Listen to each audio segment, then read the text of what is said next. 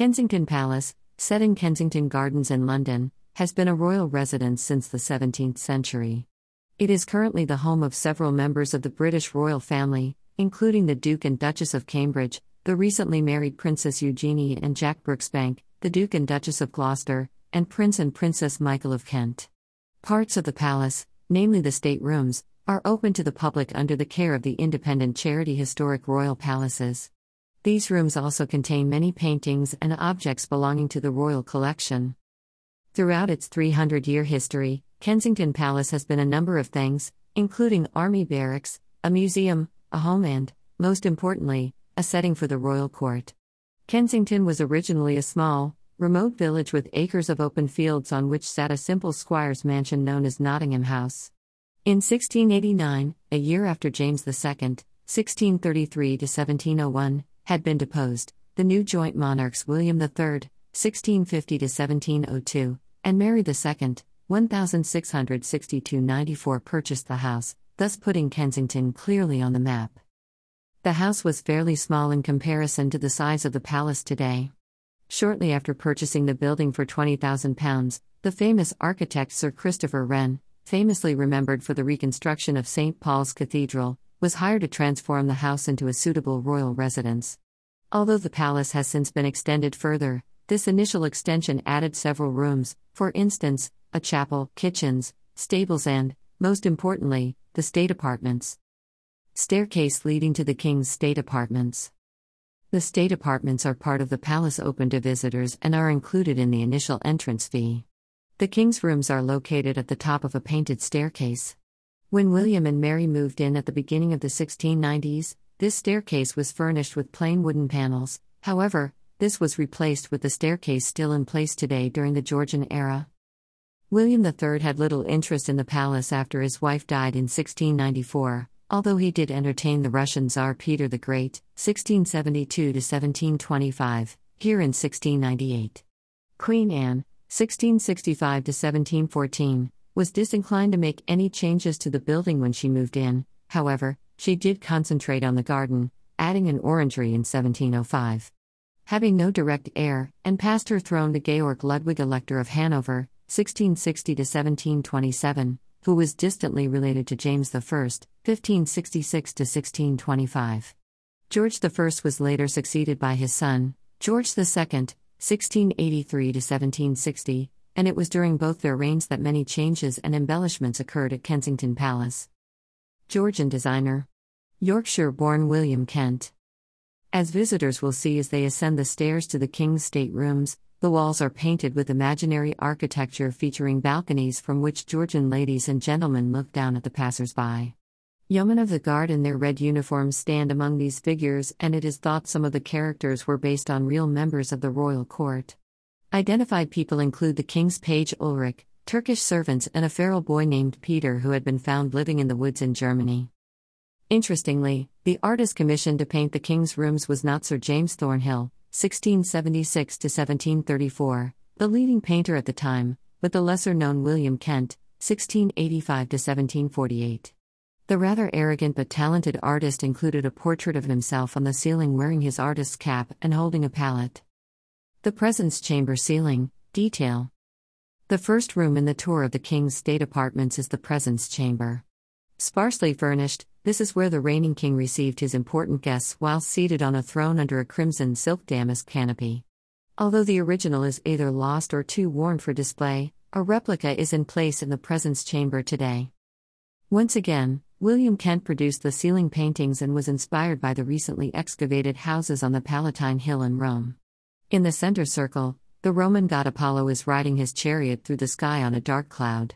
Surrounding the fireplace is a handful of Grinling gibbons or sleeping cherubs surrounded by roses, which were once painted lead white, however, are now plain limewood. Those lucky enough to be allowed further into the king's state rooms would next enter into the privy chamber, which was once Queen Caroline, 1683 to 1737, the wife of George II's favorite place to entertain guests and family. Privy Chamber. Again, Kent is responsible for the painted ceiling, which features Mars, the Roman god of war, and Minerva, the goddess of wisdom. These mythological figures are said to represent the king and queen.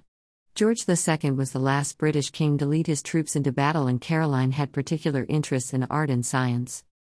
The walls of the Privy Chamber are hung with tapestries that come from the Mortlake tapestry set representing the months of the year, once owned by Charles I, 1649.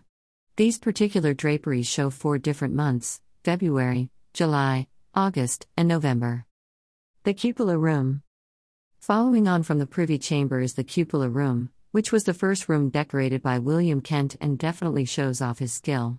Through his excellent use of trompe l'oeil, an art technique which creates the optical illusion that the depicted objects are three dimensional, Kent recreated a Baroque Roman palace with the Star of the Order of the Garter in the center of the ceiling. This impressed George I and earned Kent the honor of decorating the other rooms. Today, the decor of the cupola room is overshadowed by an intriguing object in the center of the room. After walking around it several times, visitors will realize that it is, in fact, a clock, albeit with the tiniest clock face. It is also a music box that once played music by Handel, 1685 to 1759, as well as a work of art. The four panels on the upper portion of the object contain paintings depicting four ancient monarchies. Known as the Temple of the Four Great Monarchies of the World, this cum music box was purchased by Princess Augusta, 1719 the daughter in law of George II. The cupola room was usually used for parties and dancing, although in 1819 it was the location for the baptism of the future Queen Victoria, 1819 1901. Born to the Duke and Duchess of Kent, it was the Prince Regent, later George IV, 1762 1830, who decided on her name, Alexandrina Victoria, named after the Russian Tsar and Victoria's mother, respectively. The King's Drawing Room. The King's Drawing Room Ceiling. Next door to the cupola room is the King's Drawing Room, which was also used for parties. The ceiling, once again painted by William Kent, shows the Roman god Jupiter accidentally killing his lover Semele. On the walls hang several paintings, one of which was a particular favorite of George II. Venus and Cupid by the Italian painter Giorgio Vasari, 1511 74, still hangs in the room today. However, during 1735, when the king was in Hanover, Queen Caroline had it removed in preference of her collection of Van Dyck, 1599 1641, portraits. On his return, the enraged king insisted on the reinstatement of his beloved painting. Whilst the dancing was going on next door, the queen would often retreat to the drawing room with a handful of guests to play cards. Visitors to the palace are provided with the opportunity to play three types of games the royals may once have played. The first is a board game titled Game of Court, in which players navigate around the board to be the first to greet the king. Each player starts with 12 coins, although in the Georgian era they would have played with their own money, and throws two dice to determine how far they travel along the board. Some squares contain instructions that may involve paying money, missing a turn, or being rewarded. For example, if you land on 42, you lose 200 guineas playing cards. Pay a coin and roll a double to move. On the other hand, landing on 18, you speak the language of the court, French, superbly. Move forward the same number of squares again. The player to reach the finished square first wins all the coins that have been put into the pot throughout the game. The second green baize card table contains a set of playing cards, which can be used to play a multiple of games. What is interesting about these particular cards is their design. The suit and number appear in the top left hand corner, but the rest of the card contains a verse and music notes. Take, for example, the Seven of Spades. Come, sweet lass. Let's banish sorrow. Till tomorrow. Come, sweet lass. Let's take a chirping glass. Wine can clear the vapors of despair and make us light as air. Then drink and banish care. On the third table is a dice game of chance named Hazard. Again, each player begins with 12 coins and the first player throws two dice. The number rolled, so long as it is either the number 5, 6, 7, 8, or 9, decides the game's lose number. The second roll of the dice determines the win number, so long as it is the number 4, 5, 6, 7, or 8, but not the same as the lose number. Once these numbers have been established, the game can begin. Each player takes turns rolling the dice, putting in one coin in the pot every time it is their turn. If the lose number is thrown, that player is now out. When a player throws the win number, the game is over and that player wins all the coins that have been put in the pot. In the drawing room, cupola room, and one of the adjoining rooms are a few examples of Georgian fashion. Visitors may be shocked by the width of the skirts ladies were expected to wear. Called the mantua, ladies were required to wear a coat like dress with a train spread out over an enormous petticoat supported by a hoop. Unless they were attending parties at the palace, the wearers had to enter the room sideways because most doorways could not accommodate the width of the skirt. It was also very difficult to walk in, and a hooped skirt forced ladies to take tiny steps, making it appear as though they were rolling along on wheels. The dresses tended to be very frilly, the sleeves having at least three rows of ruffles. When attending the palace, ladies wore their best jewelry and feathers in their hair. They were also expected to carry a fan to be used as a form of sign language. By waving a fan in a particular way, one could signal the message I am married or go away as well as more encouraging words. Men, whilst not burdened with a mantua, had other fashion rules to abide. All gentlemen had to wear a wig, regardless of the quality of their own hair. Their suit was embroidered with intricate designs and worn with silk stockings and pumps with glittery buckles. It was also customary to have a sword tied to your waist. While these costumes may sound extravagant today, the Georgian belief was you can never be overdressed. Queen Caroline's Closet, Kensington Palace, from the History of the Royal Residences by W. H. Pyne, 1819 Lady Ratcliffe, Holbein. A small room leading off from the drawing room is delegated Queen Caroline's closet. At one point in history, William III used this as a bedchamber and George I used it as a storage room for his books. Caroline, on the other hand, used it as a display room for hundreds of small paintings, miniatures, and embroidery. The star exhibit was a precious portfolio the Queen had discovered hidden in a cabinet. It contained many drawings by the famous Hans Holbein the Younger, 1497 to 1543, of Henry VIII, 1491 to 1547, and his Tudor subjects. These were not finished artworks but studies of sitters for paintings. A couple of examples are on display today. Charles I, 1600 to 1649, after Anthony van Dyck detail of the map on the wind dial The Flood, Jacopo Bassano Christ and the Woman of Samaria, Bonifacio de Pitati. The final room in the tour of the King's State Rooms is the King's Gallery, which was built for William III. Although the walls are now red, it was originally hung with green velvet, and the king would meet here with his spies to plan his military campaigns.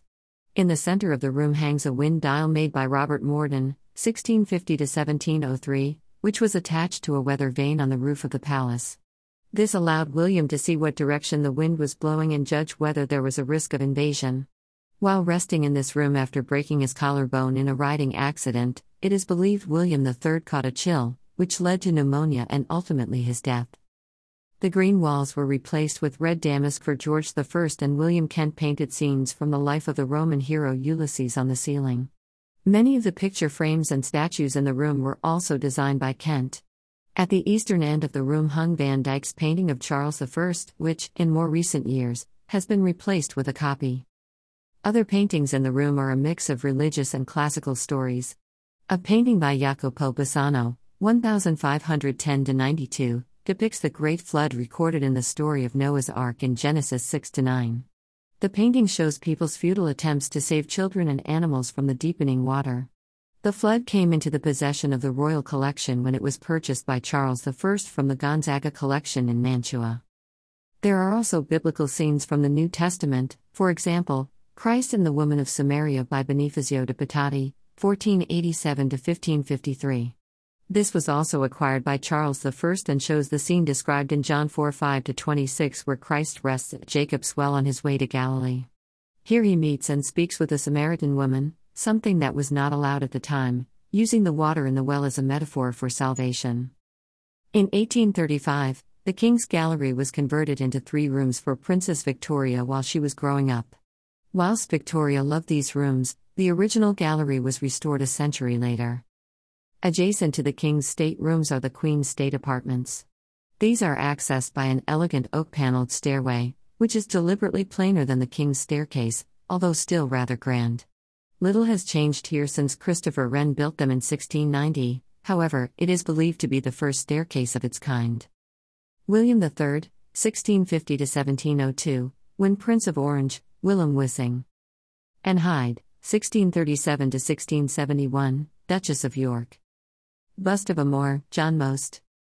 The first room in the tour of the Queen's apartments is the Queen's Gallery, which was designed as an airy space for Mary II to enjoy simple pastimes, such as reading, needlework, and, when raining, walking.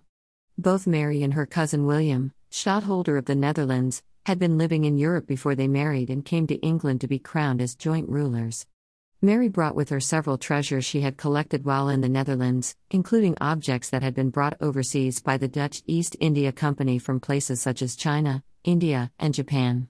Mary used these items to furnish her new apartments. Examples of Mary's vast collection still furnish the gallery today. Originally, over 150 pieces were in this room alone, with Oriental porcelain and Delft crammed onto every surface. As visitors will see, she even placed items above the doorways. On the walls hang a number of paintings, including one of her husband William before he was made King of England. Posed wearing full armor, the Dutch artist Willem Wissing, 1656 87 painted the Prince of Orange as an archetypal commander, perhaps foreseeing his future as king. Another painting in the room is of Mary's mother Anne Hyde, 1637 71, the Duchess of York. Anne was the wife of James II and the mother of two future queens of England, Mary and Anne. This portrait may have been painted by Sir Peter Lely, 1618 80, who in Sappho on a number of occasions. In the corner sits a colored bust of a Moor, an enslaved man, who has been identified as William III's favorite personal servant. Although Moors were often kept in slavery, the British royals and upper classes were particularly passionate about their exotic artworks and marbles, such as this example carved by John Nost, d. 1729. The interior of Antwerp Cathedral by day, Pieter Neefs. The Queen's Closet also contains a number of artworks and collectible objects, for example, a couple of paintings showing the interior of Antwerp Cathedral in Belgium by Pieter Neefs the Elder, 1578 to 1656, although these particular pieces were acquired much later by George III. Mary II used this room when she wished to withdraw from the social world. Years later, when her sister was queen, it was in this room that Queen Anne had a huge argument with her childhood friend Sarah Churchill, 1660 1744, Duchess of Marlborough, and ended up stripping Sarah of her high rank and dismissing her from court. Catherine Elliott, John Riley. Barometer.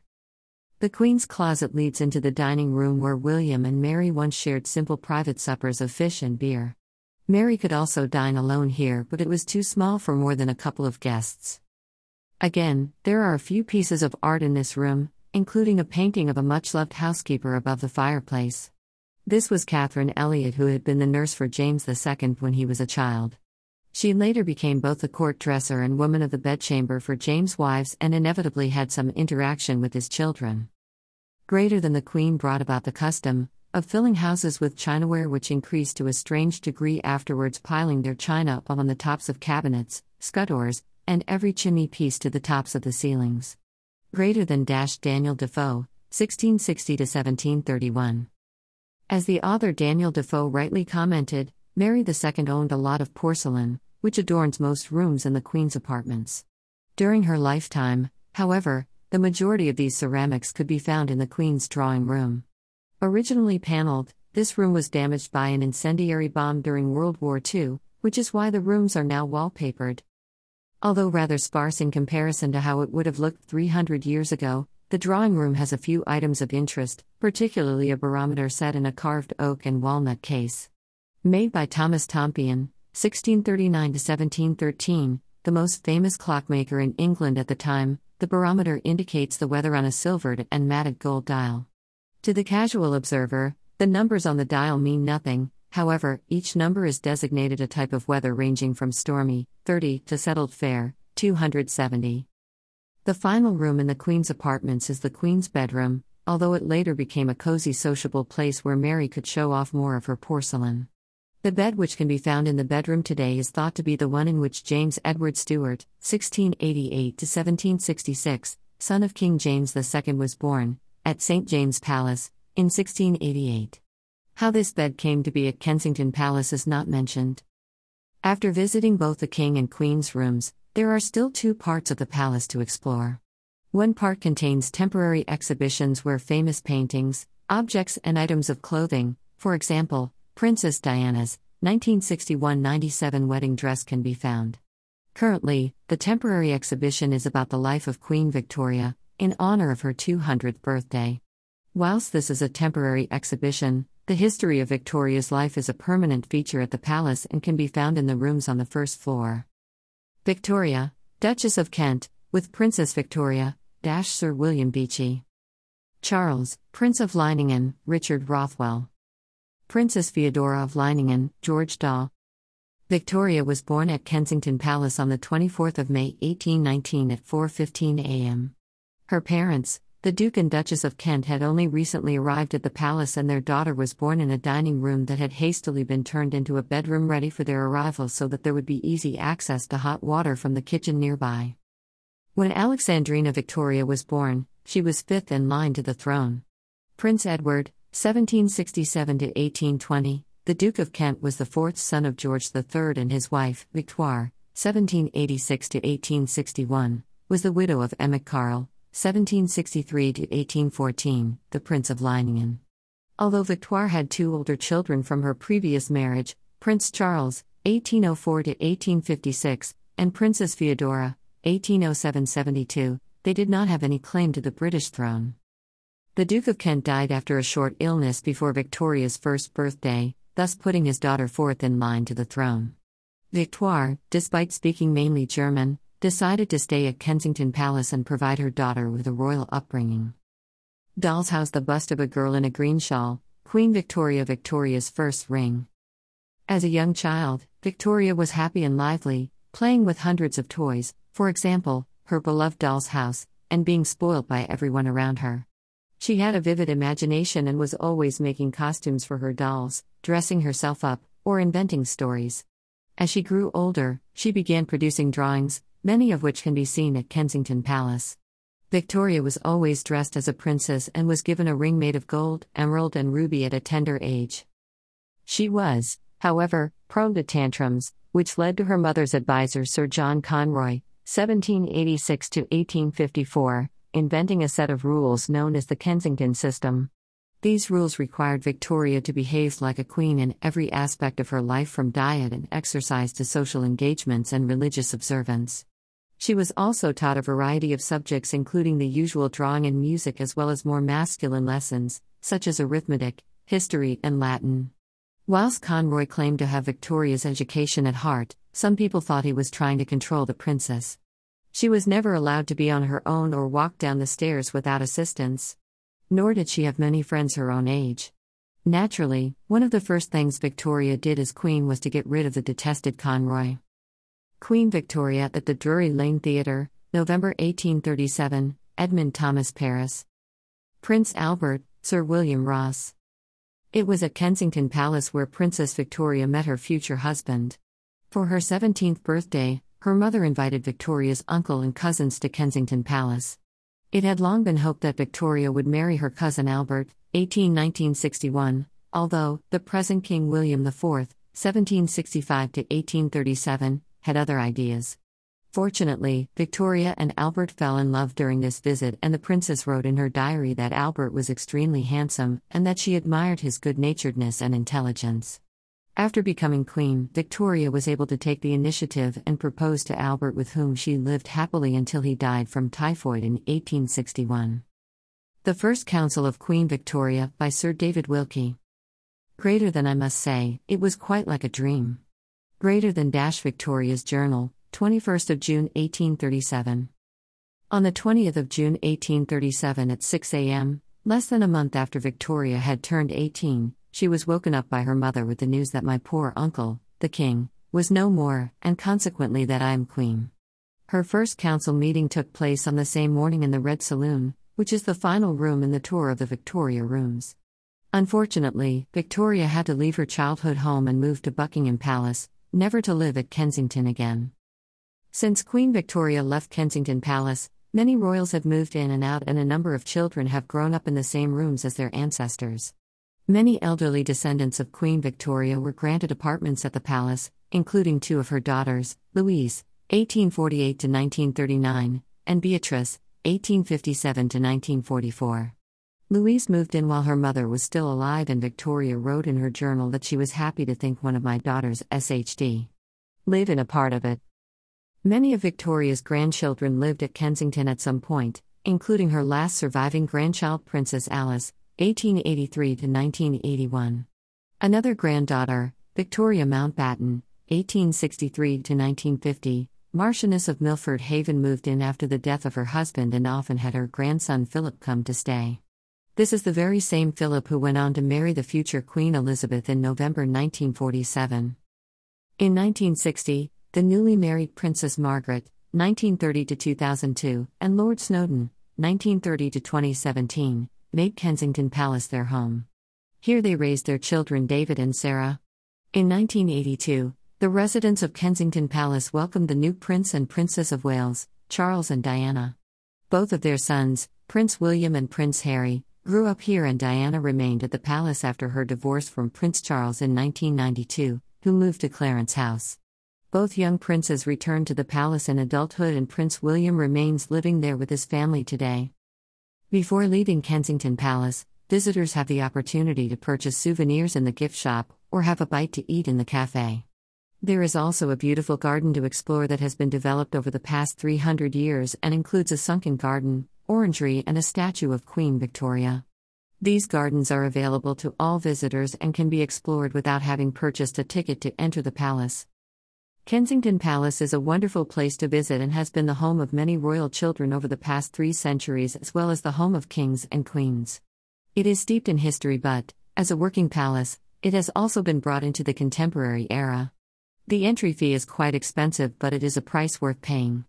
Cheaper tickets can be purchased online for £17 and 50 pence, adults, and £8 and 70 pence, children, however, they are more expensive if bought directly from the palace.